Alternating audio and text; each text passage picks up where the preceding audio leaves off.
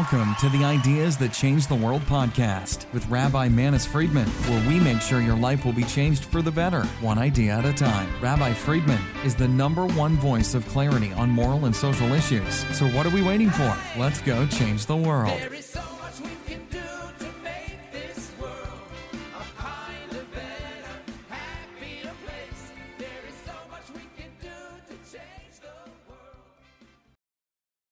So I'm sitting in the, the Chabad house in Minnesota, and I get a phone call from a college student. He says, I'm on my way. I need to ask you a question. And he sounds very anxious. He pulls up in front of the house, screeching to a stop, jumps out of the car, and in a panic, he says, Rabbi, am I going to hell? I said, I don't know. What have you been doing lately? He says, No, no, I'm serious. I said, Why? Where is this question coming from? He was not particularly religious or observant. He says, I have a roommate on campus who's an ev- evangelist. And he's been telling him that if he doesn't convert, he's going to go to hell. So for a couple of months, he humored him. For a couple of months, he tried to ignore him.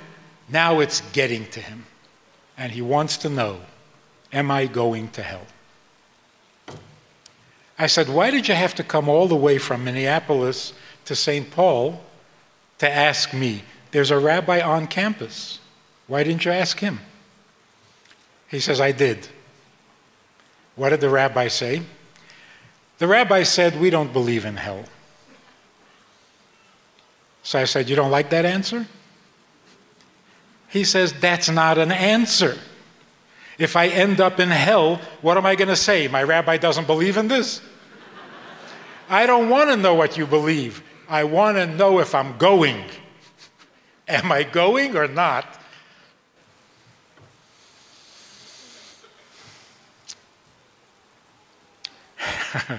Are we going to hell? Do we even know what it is? What happens after life? Is there life after death? It was a very sad story. There was a woman up in Duluth where Bob Dylan was born. She lost her husband at a very young age, and they had uh, two little girls. She went into trauma, she went into therapy for many years.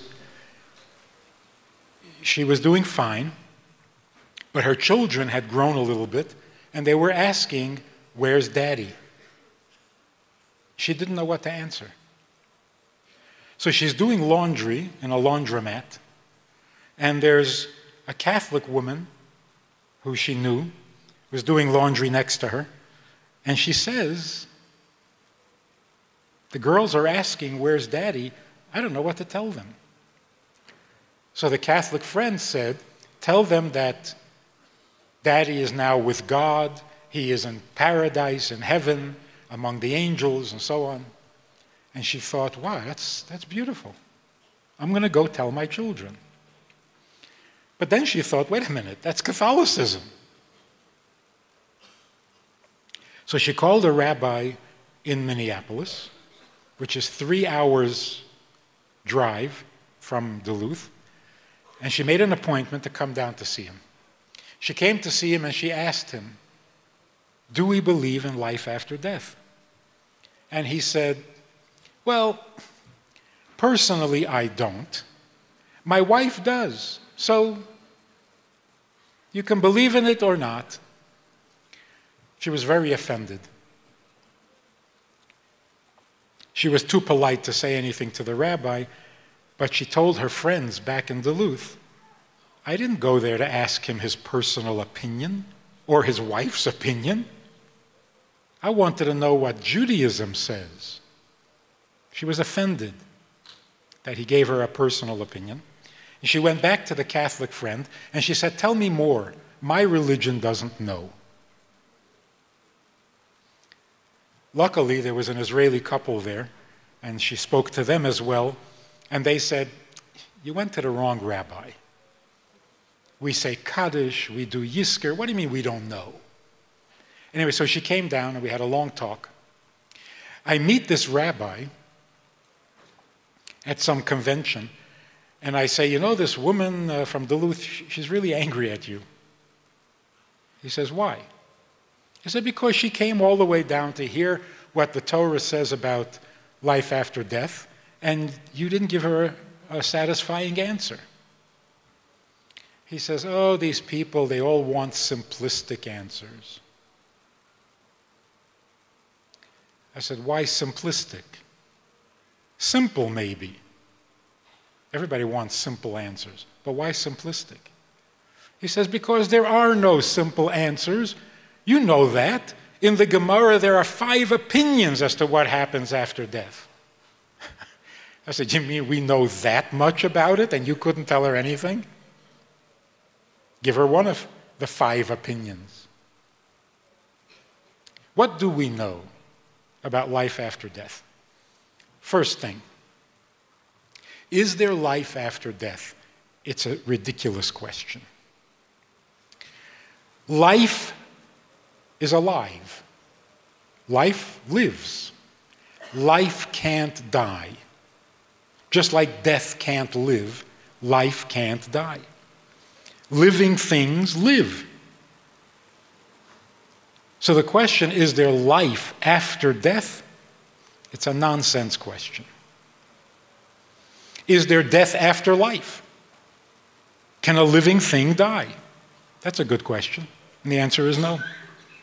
No, it can't.